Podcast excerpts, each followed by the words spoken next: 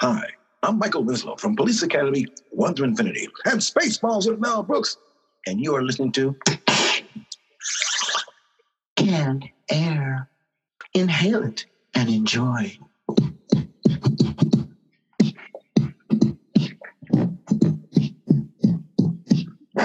End message.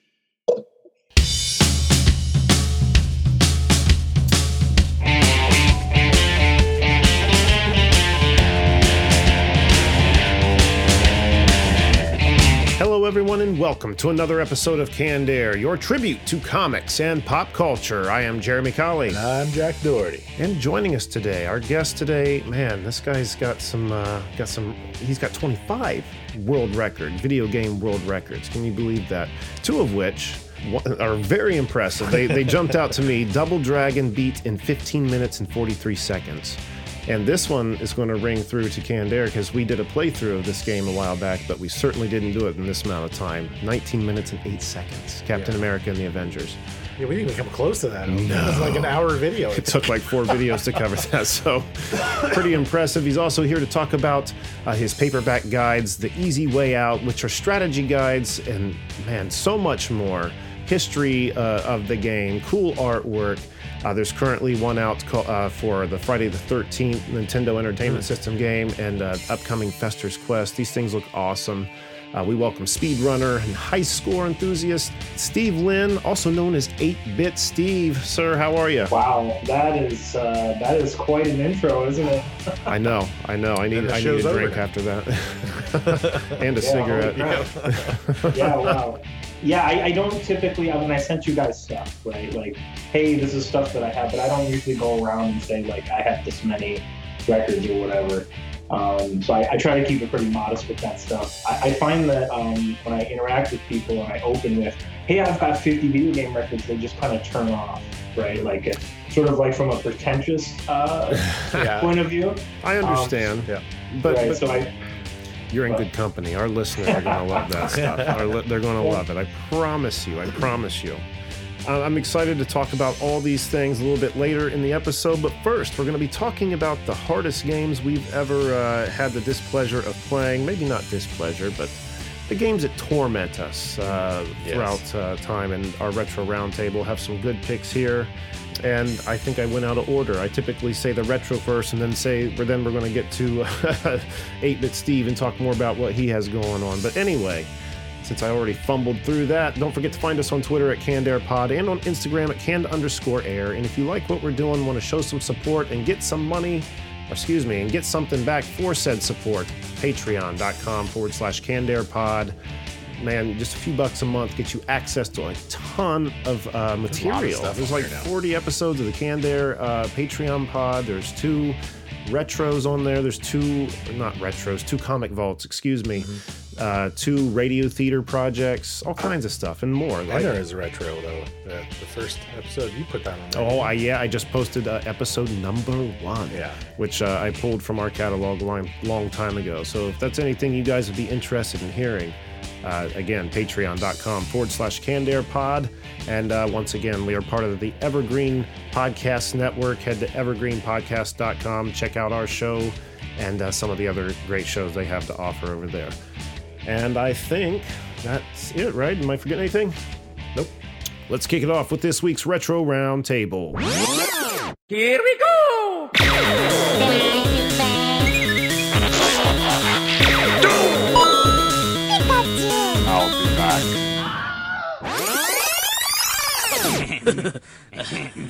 All right, the hardest games we've ever played. Jack, what you got? Mine is the first version of the game, which I originally played the second version and beat it to hell so many times that I could have probably probably gone into the speedrunning thing, but it was Ninja Gaiden 2. Oh, That's not the one that was hard though. Ninja Gaiden 1, that game was stupid hard. very hard. I don't know if it was just because the mechanics were easier in the second one, which of course that's going to make it easier. Like you could climb up walls, you didn't have to do that weird jump to get up yeah, the walls. like the back and forth. That chink, chink, Yeah, chink. exactly. Yeah. you could actually climb up the walls, but yeah, Yeah. that game. I don't. I don't think I got very far in it, and I ended up not playing it anymore because of that same thing. Went back to two and beat it more and more and more. But you know, it was it, it hit at the right time. I mean, ninjas were freaking everything. Oh god, right? yeah. Yep. So maybe it didn't matter that you're getting far. At least in my case, I was just like, I'm playing a ninja and I'm going up the wall. That's pretty damn cool. And it was always Number- good, like anime. Number three is actually the hardest, I think, of those those three. the third, is it- yeah, number three, you don't have unlimited continues like you do in one and two, Mm. and so you can actually die like really late in the game on like the end level and have to replay the entire game, unlike in one and two. My friend uh, Ian, his uh, speedrunning name is the Retro Runner. I do a speedrunning podcast with him, a very very niche podcast, by the way. Um, he's actually number two in the world at Ninja Gaiden right now. He's three tenths of a second away from the world record. Um, he's- he's been grinding the game for three years to get to uh, close. The guy who has the actual record has had it for like seven or eight years. Um, so he's he's about to take over on it. But yeah, uh, Ninja Gaiden's definitely very. I find two to be the easiest of the three in the trilogy myself. I don't know if I played three or not, but two, yeah, I, I don't think I it, did. it got so easy that I'd challenge myself after a while, just be like, I'm not going to die one time. yeah, If I did, then I'd start over. yeah. But I usually died one or two times. then you get pretty bored with the whole damn concept. Yeah. Fuck it, fuck it. At least people like us do. And Yeah. Speedrunners, my God, like man, the amount of patience. we get but- bored too. We get bored too. Bored too. But like he's saying, you you you add uh, you add a flair to it, right? Like you're bored with the game, but like, can I beat it without dying, or now can I beat it without damage, or can I, how fast I've can I do it? So you add little challenges onto it that make it entertaining. I think that's with any game. I mean, that's been happening before speedrunning was even a thing, really. Sure, I guess I didn't think about that. All right, let's uh, cut over to Steve. Hardest game, sir. Hardest game of all time that I've played. This is kind of, this is subjective. You guys got to remember that I've played through about half of the NES library and considered like all of the hardest games that you can think of. And I have a book series that's designed to break down hard video games. And so hard to me is sort of relative. But um, can I do like a couple? Would that be okay? Or do you need Uh, want me to we're, yeah, we're going to go around the circle Yeah. a few times, so just do like one at a time there. Uh, well, one that obviously, oh, I'll just get this one out of the way. Everyone thinks this is the hardest game on the NES, Battletoads. Oh my god, that was one of mine. I'm sorry. but um, one of the things that people don't understand about that game is uh, it, its its physics are very unique to that specific game. A lot of the NES skills are transferable, platforming and shoot 'em ups, and use just the same clock and the same frame. So once you get good at some of the other NES games, you can kind of transport that skill. But Battletoads isn't like that. You have to completely start from scratch and learn the physics of that game. That's the hardest part of it. But once you've learned that, uh, it gets pretty. It gets easier. The game does have 12 stages. Most people don't know that because they can't get past stage three. yep, exactly. Stage stage three is not even in the top four hardest stages in the game. Um, so uh, there's stages later in the game that are just completely absurd to play. Uh, so it's definitely one of the hardest that I've played through. What what level was it where you were riding the jet ski thing? That was, was that three, three? yeah. Yeah. yeah, yeah, yeah. I never got past that. It was always like the first jump, first or second jump every time, and then by then I was then out you'd of. send you flying like straight into the side of something, or Mm-hmm. yeah, like I. Ugh. and by then usually out of lives and continue. So then you'd have to spend that time getting back to it again. It was Best thing about that game was the music that played when you hit pause. Yep. stop, stop, stop, stop, stop, stop. and they brought that in the remake that they did. They just released. They have there's a period part in the game where that music's Is, playing. is it really? Yeah, Man, that's cool. that game's fun. The new one. I always wanted so bad growing up for the uh, Ninja Turtles and the Battle Toads to have like a mesh up. It Hell would be so freaking cool, but alas, it never happened, did it? When I make the Battle Toads Easy Way guide, I'll have to send you guys free copies, and then you can get through Oh. the turbo time. I would love that. Can actually Yeah, enjoy the game. Yeah. Um, can I can I tell a quick story about Battletoads? Of It shouldn't course. Uh, a long time ago, I was doing interviews uh, before I became a speedrunner. I was doing interviews for this podcast here that's locally in uh, Michigan, and uh, I interviewed a guy named Sean Chiplock, and he's a voice actor from Michigan. He lives in California now, but he's from Michigan. Um, he's got voices in all kinds of games. Uh, notably, he's got three voices in Breath of the Wild. Um, he was Rash the Battletoad on Killer Instinct, and that's the story I'm going to tell. Um, he was Noob Saibot in Mortal Kombat 10, and many, many, many other voices. So uh, he's Rash the Battletoad, and I was like, oh, Battletoads is one of my favorite games. So he told the story. He's in the voice booth for you know for Killer Instinct, and they're like, hey, we're gonna we're gonna do an audio voice for the pause. Like in Killer Instinct, when you pause and you Rash, it makes the, the that music you were just talking about. Mhm. Well, he did it with his mouth, right? So um, they're like, he's like, well, what do you want me to do? They're like, just do whatever you think it should sound like. So they they cut him the audio, and he goes and he starts going like off on this tangent of like noises and stuff and like air guitaring for like a, quite a considerable amount of time, and they never stop him. So after like 45 seconds to a minute, he just stops. And then like he, he hears the button click, and they're like, "Yeah, not like that." Just do it right away. He trolls them. Uh, just, just let him keep going. Just Yeah. let him keep yeah. Yeah, but who would have ever known that? I've never No, heard yeah. that story. That's awesome. Very good. Um, all right. As far as hardest uh, game, how about G All these games were so freaking hard, uh, and I think they were on uh, Super Nintendo. Well, they had to have been. It's right in the title. Super Star Wars games. Oh, yeah. Oh my god! they weren't un- so hard. They, they were hard to beat though. You could, but they were they were hard. before the internet came along and gave you all the codes to jump Yeah. between levels, it was just nah. it was too hard. Especially like Tatooine in the very first one. Yeah. And those goddamn sucker bat things that would like come down because the like let's say you kill it. You walk back two steps and then go back the way you're supposed to go. It It, like coming back down again. regenerates Yeah. like Yeah. so quickly. So like special weapons and stuff hardly make a dent because half the people you kill just respawn and come right back out. Mm-hmm. Yeah, they respawn right off the screen. Yeah. at the same spot. Yeah. Yeah.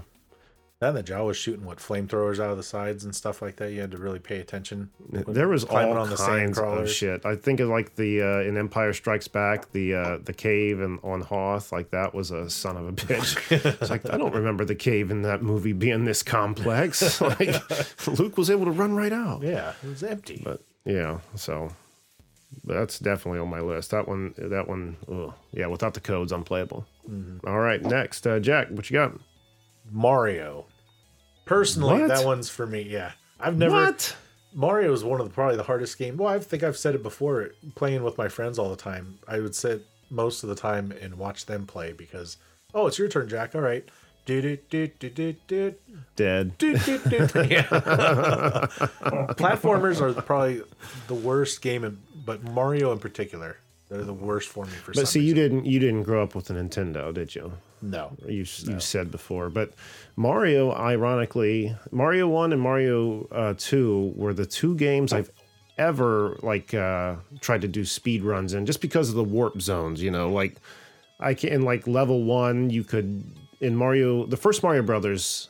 Like in the underground, when you go underground, there were some warp tunnels you could take that could take you to four, and then there's another one that would take you to like eight or something. You could like shoot through the game really quick if you were focused. Like in that underground world, you could jump up on the ceiling where all like the, the coins and all that, Yeah. your points and stuff were, and just run past everything. That was the thing Um, too. Trying to play it, I didn't know where all the special stuff was, so I'd almost be running through the game all the way. People were like, "Why don't you use the warp right here? What you missed this box?" I'm like, "I didn't even know it was there." My sister was so fucking vindictive when we were kids. And I remember specifically, I was timing myself, um, and I don't know why I was even timing myself. I guess just to go to school and be like, hey, you know, I did it in this time because there was nothing to compare it to. But every time I get close to the end, she'd see what I was doing. She'd run in the room and hit the reset button Oh, just like a big strong fuck you you know like, like come on like uh, and she did it more than once in the same day oh i was pissed but of course it's just a nintendo game shut up anyway that's my sad sob story we are back around to steve Uh, another one on the on the NES that people uh, think is very very difficult, and this is probably because of AVGN, uh, but it's Dr. Jekyll and Mr. oh Hyde. yeah NES. Um, that's a that's a prime example of why I created the easy way, is because uh, there are some games on the console, a lot of the games on the NES that uh, there's obviously the Ninja games and the Battletoads that take agility skills and, and muscle memory and a little timing to beat. There's games like Jekyll and Hyde where there's no real skill involved in the game. It's just knowledge. Like once you know about the game and how it works, it becomes infinitely easier. Fester's Quest is another one of those I just did a guide for you with paperback. Um, once you know where all the stuff is and, and how the strategies for the bosses, you can just clear the game effortlessly. But playing it blind, you just die constantly and you don't know what to do. So that's kind of how that era was as they were like exploring what was going on in different genre types and stuff. But Jekyll and Hyde is uh, easier when you know what's actually happening. You know, it's like when you start a new job and they're like, okay, go fill out those TPS reports. And you're like, I don't know how to do that. How do I do that? Right. But then you've been there for a year and you're like, oh, yeah, I know how to do it. Yeah. So, you know, so it's just with a little bit of knowledge. Um, and like I said, I'll, I'll send you guys some, some books and you'll be surprised at how well you'll, you'll be like, man, I'm really good at this game. This is amazing. Yeah.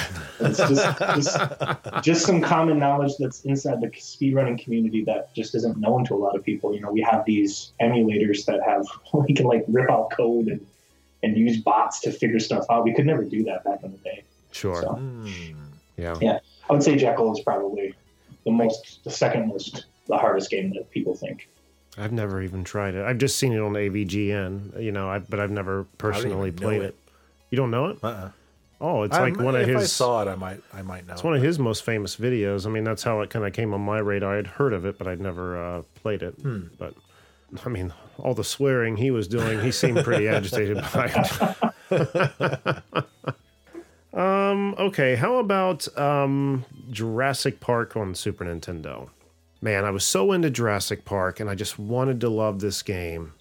And I didn't hate it. I won't say it was a bad game. Like I didn't hate it. Um, but boy was it difficult because you had this huge park to explore which was essentially a maze limited very limited ammo and dinosaurs up the ass uh, and and you couldn't save the game you had to hmm. beat it all in one saving there were checkpoints like these tower things you could hit but it was infuriating so i never saw the end now what i remember nintendo power put out a whole thing on it and i was like oh here we go okay, I've got this, you know.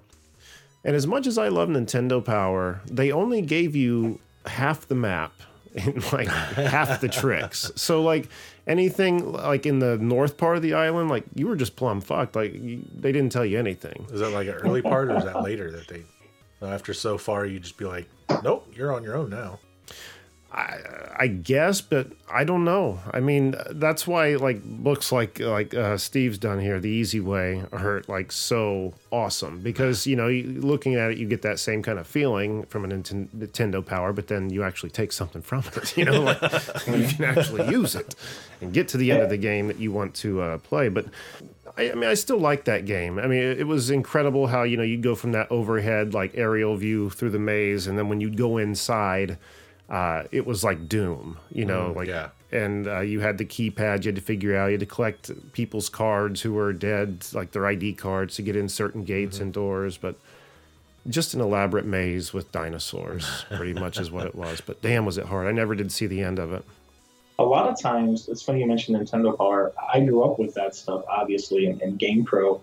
And what I've realized in my in my older age, as I'm making these guides and you know, researching all this stuff, is that a lot of these companies just gave it. They're like, "Hey, you random guy that works for us, make a guide for this."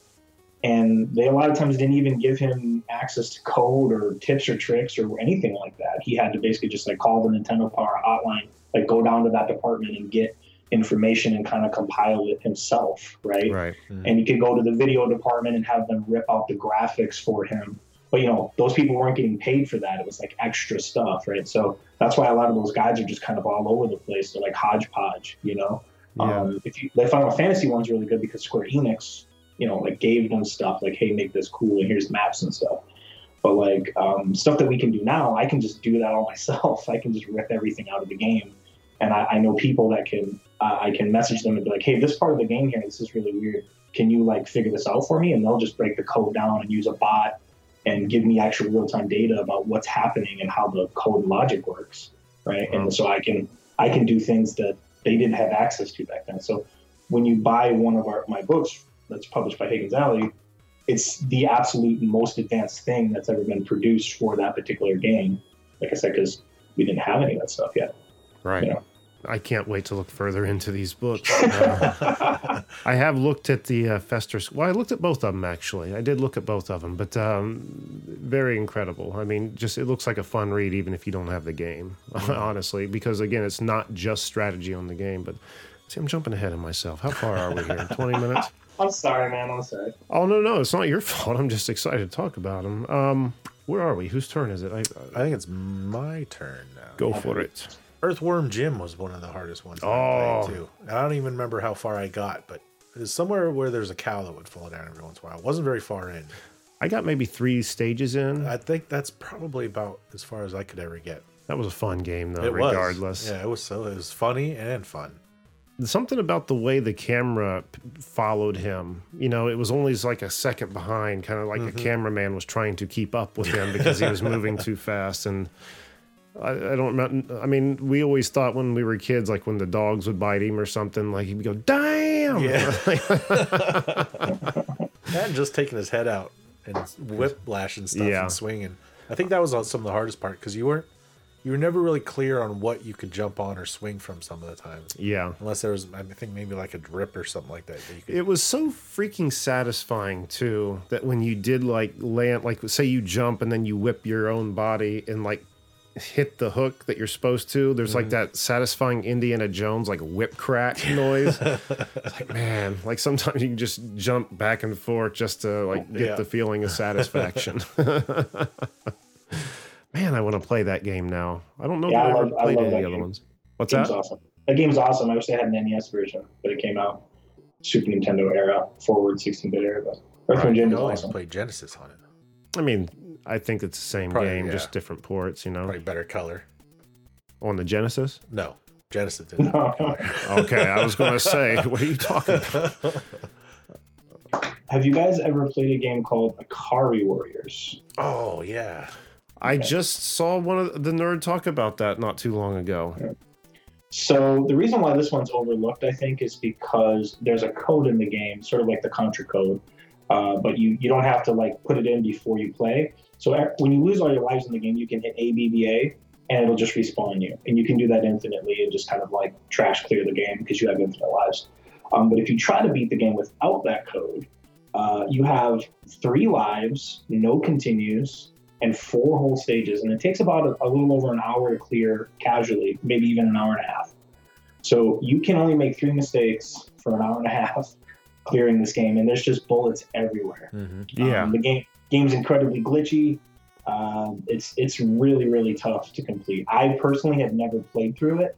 Uh, I'm trying putting it off. I'm like I don't know, but uh, it's it's really tough. I, I think if you're going to go on the NES and you really want to see like the absolute cutting edge brutality, play Ikari Warriors and try not to use that code.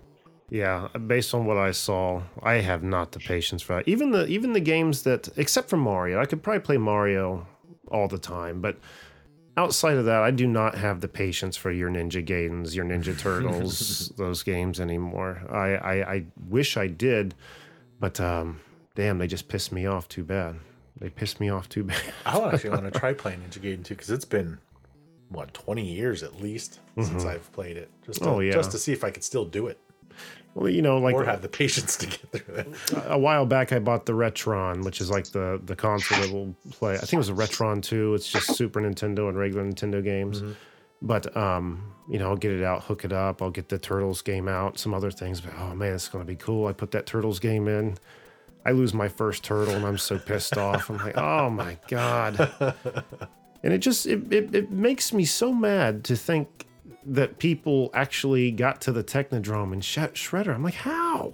How the fuck did you do that? Like, I could never get past the dam. I got past the dam once, I think, but uh, that was always where I lost them. I helped my friends get to. Well, I remember helping through the dam, but they ended up getting to the Technodrome and they never, they never beat it. I don't think I was. I think I it was. I went home for dinner or something like that. And came How many were levels were there between the Technodrome and the dam? I don't even know. I think that was a, a, a big section of the game that I didn't get to see because it was at their house and I was at Yeah, mine. yeah. Isn't that crazy? You, you buy these games and then you'll never see parts of them unless you like really buckle down and make it like a, uh, a you know strong priority. I, love that game though. It's a fun game. It's still a fun game, but the music was cool.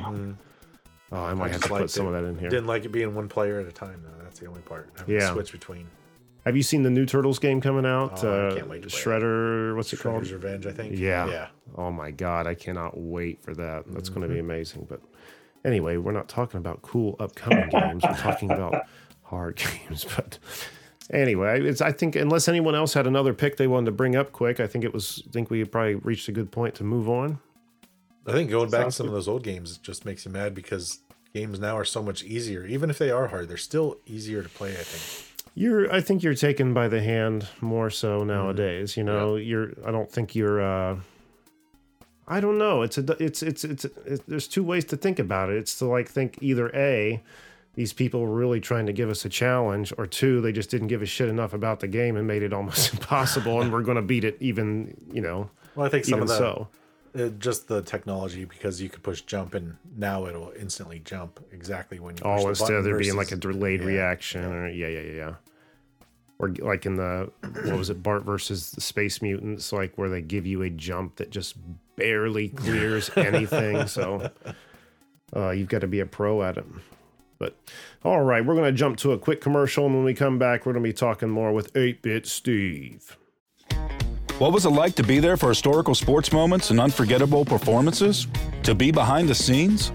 On Pressbox Access, you'll hear from me, Todd Jones, and other sports writers about their experiences with the greatest athletes, coaches, and sports events of the past half century. We'll share some stories behind the stories, some big, some small, and some we've only told each other. Let us buy you around on Pressbox Access.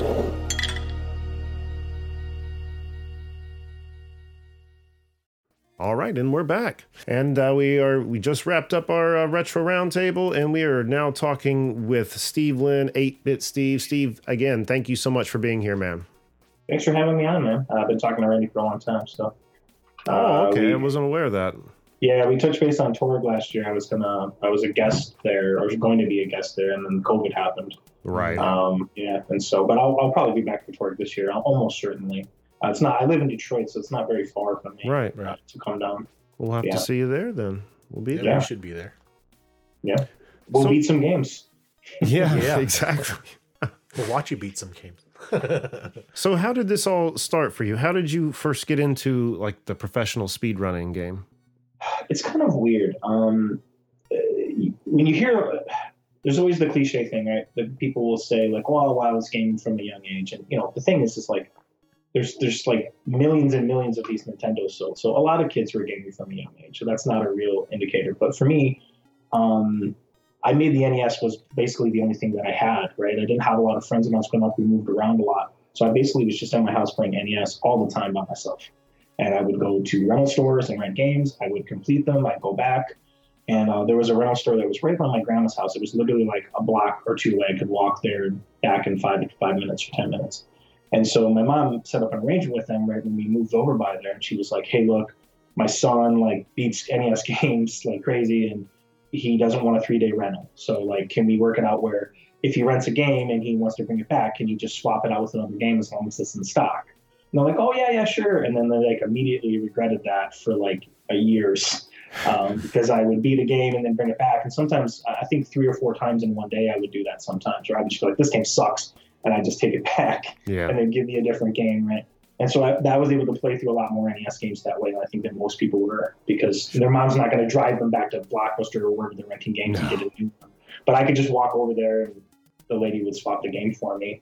Um, Right. And so that's how I started like getting really familiar with the console uh, and that kind of stuff early on. But as far as speedrunning goes, I, I was in a relationship for a long time, like seven years, and uh, we were engaged, and then it broke off, and I was kind of like, what am I going to do with my life? You know? Right. Uh, and I was like, well, I like music and I like retro games. Those are the two things that I love. So which one am I going to do? And then I started to watch uh, Games Done Quick uh, files, you know, videos, and I was like, man, these guys are crazy. Like they were at a level that I didn't even know was possible. Um, so I started to get real interested in like finding out who the best NES players were. Started going on Twin Galaxies, uh, Speed Demos Archive, all these websites, and just started to play. And so that's kind of how it started. I just was like, "Am I am I good? Or like, can I be good? Or what is what does it mean to be good? Like, just do I, does anyone even care? Right? Um, I would say you've hit quite the level of good. I I, I saw on the uh, the Jason or excuse me the Friday the Thirteenth Kickstarter video there was a quick scene there where it showed you sitting down with somebody in front of an audience. I believe it was with the Friday the Thirteenth game, and he had never played it before. And you just sat next to him and told him what to do, just verbally gave instructions. And having played it for the first time, he beat it his first time.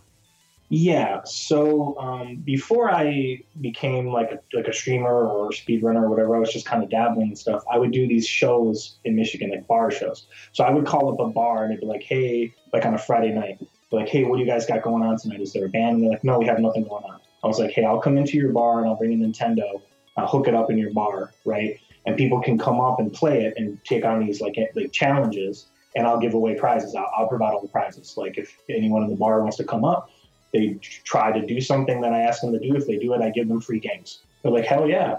So I'd go into these bars, like gaming bars, or, you know, I try not to go to like really crazy, dangerous bars.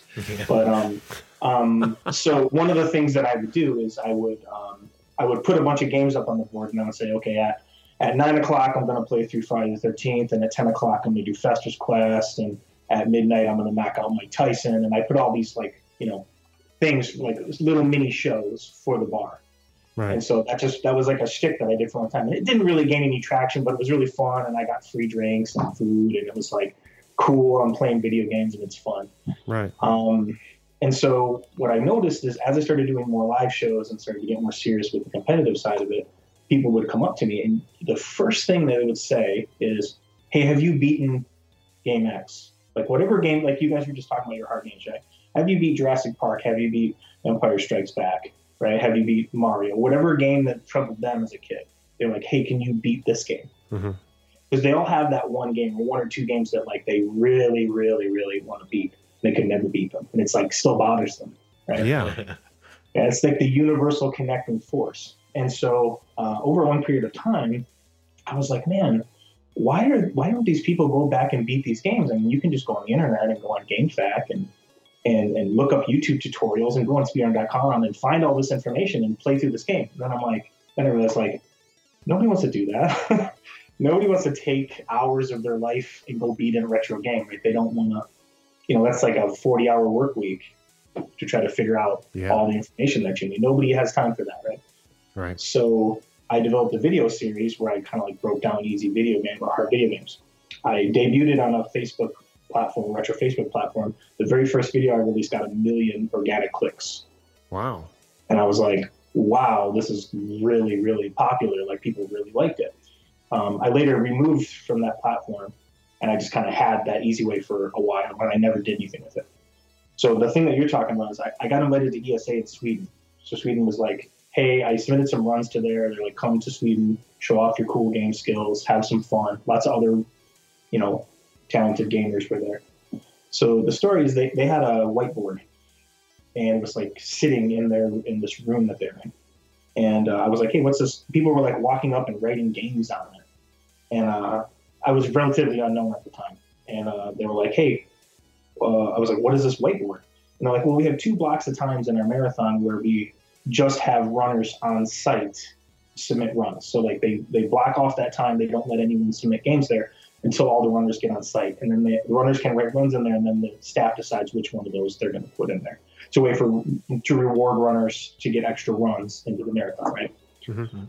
So I was like, well, how much stuff can I write on there? And he's like, write whatever you want.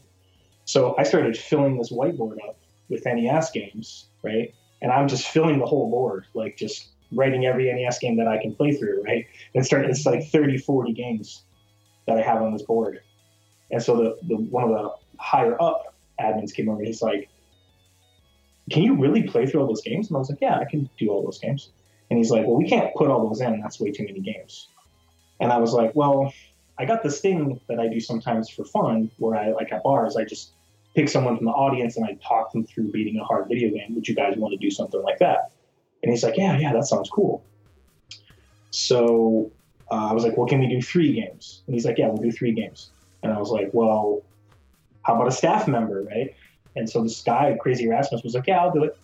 And we did Jaws, A Boy and His Blob, and Friday the 13th. And so he'd never played the games before. I didn't tell him anything about it. He just sat down. Uh, we did Boy and His Blob first, and then Jaws, and then Friday the 13th. And he beat all three games just just with my verbal Wow. Yeah, no, no, no book necessary. That's somebody who knows their craft. and somebody Yeah. can follow directions. Well, it's like I said, um, it seems difficult at first, but once you have the knowledge of the game, it you you really will believe that it's easy. Like Mhm. beating Friday Thirteenth is very very easy to do. It's one of the easiest games to complete. But because of, there's so much mystery and so much unknown stuff that's going on, it's hard to to figure out what's happening. Right? Jason just seemingly shows up randomly and murders you.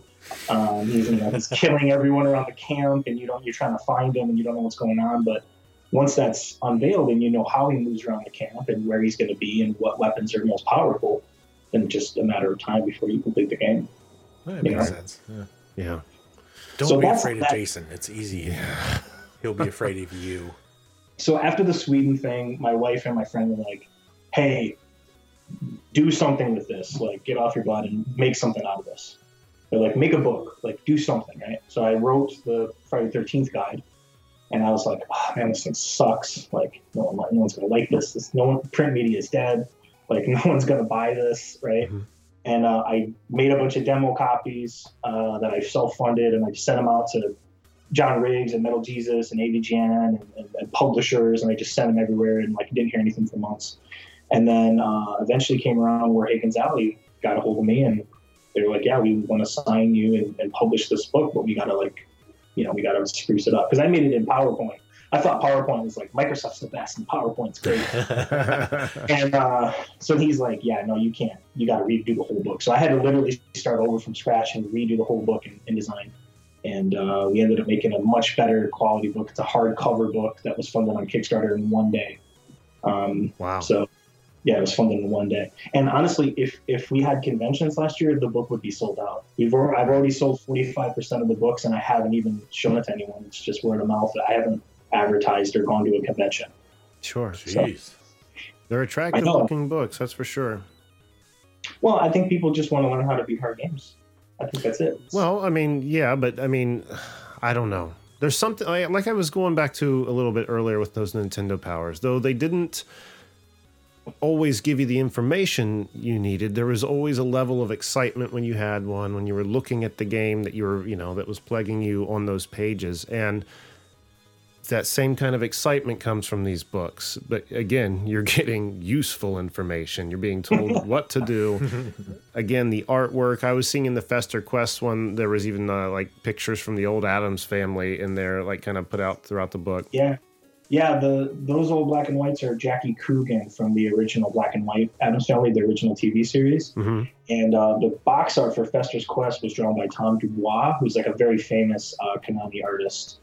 Um, he did Blades of Steel and, and tons of other uh, box covers. He used Jackie Coogan as an inspiration for that box cover, um, like for Fester on that box cover. And there's Yeah. actually there's actually an image of Jackie Coogan making that exact smirk that he basically copied that. Really? Uh, yep, yep. And so I used I used the black and whites in there to you know fill space on some of the pages, but it was really fun. They're nice see. accents, that's for sure. Very nice accents.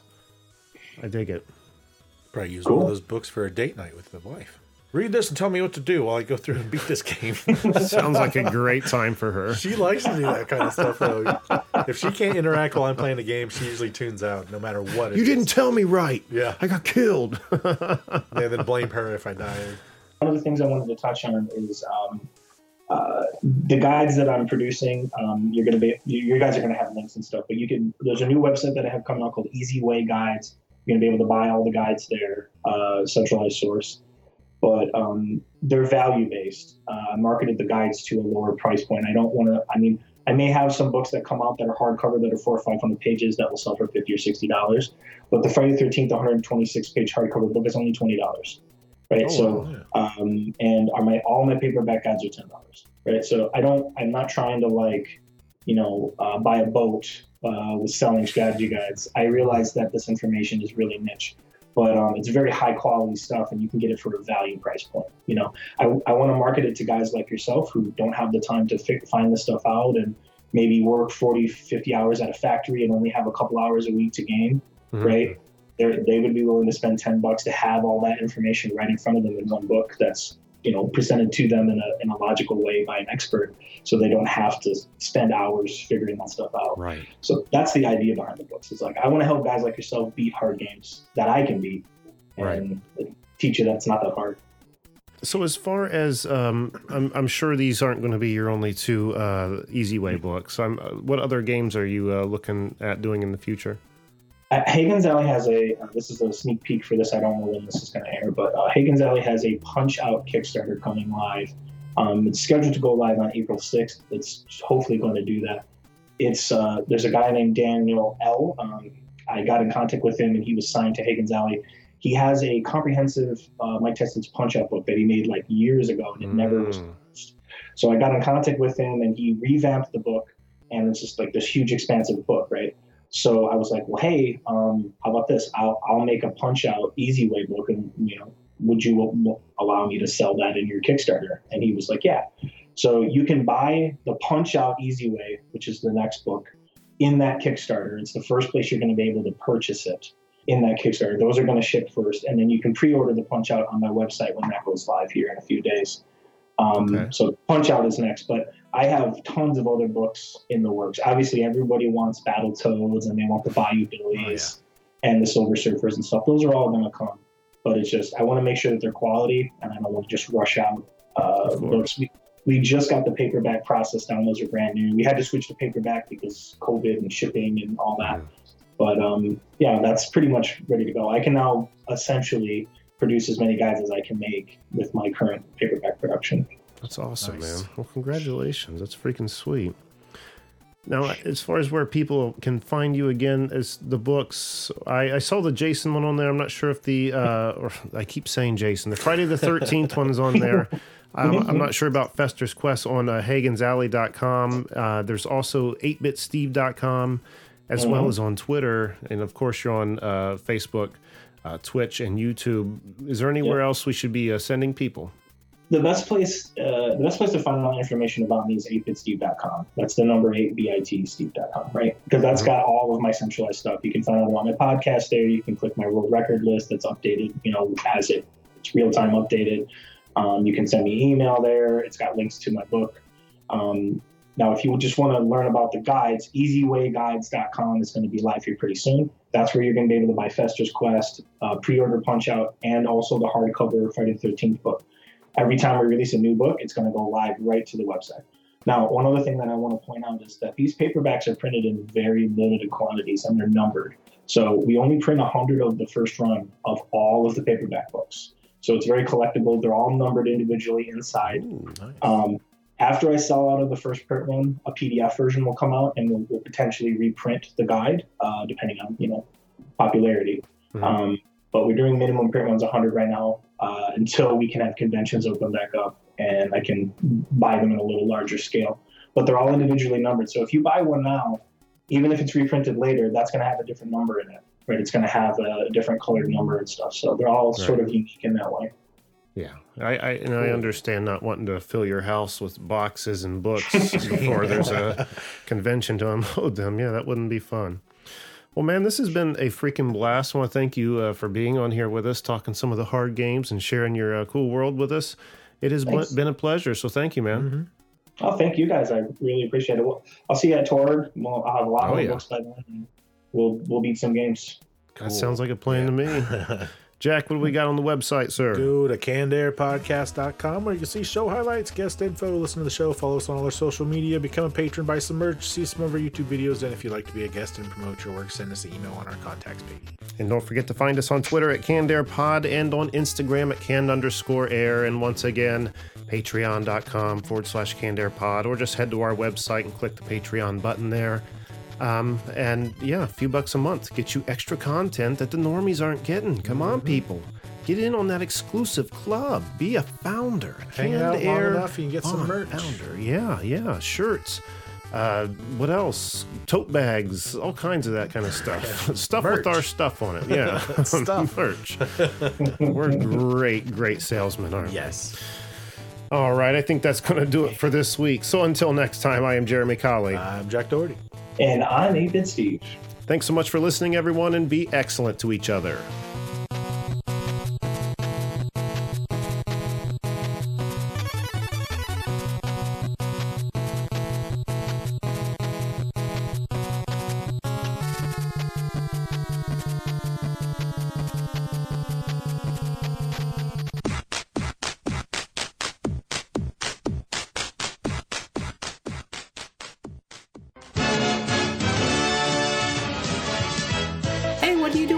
I thought you were grounded.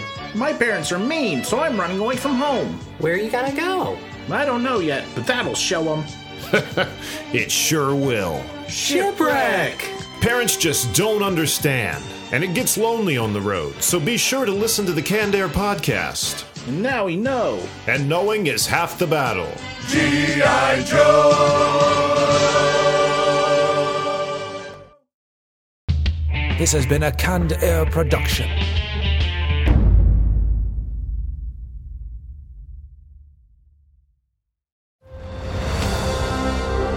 I'm Ken Harbaugh, host of Warriors in Their Own Words, a podcast that presents the unvarnished, unsanitized truth of what we have asked of those who defend this nation. As a country, we need these stories more than ever. Stories from Americans who have borne the battle, including 30 year old remastered interviews with veterans from World War I recounting their time in the trenches of Europe, and with veterans from World War II, Korea, Vietnam, and from our most recent conflicts in Iraq, Afghanistan, and other battlefields Americans may never have heard of. Hear their stories by listening to Warriors in Their Own Words wherever you find podcasts.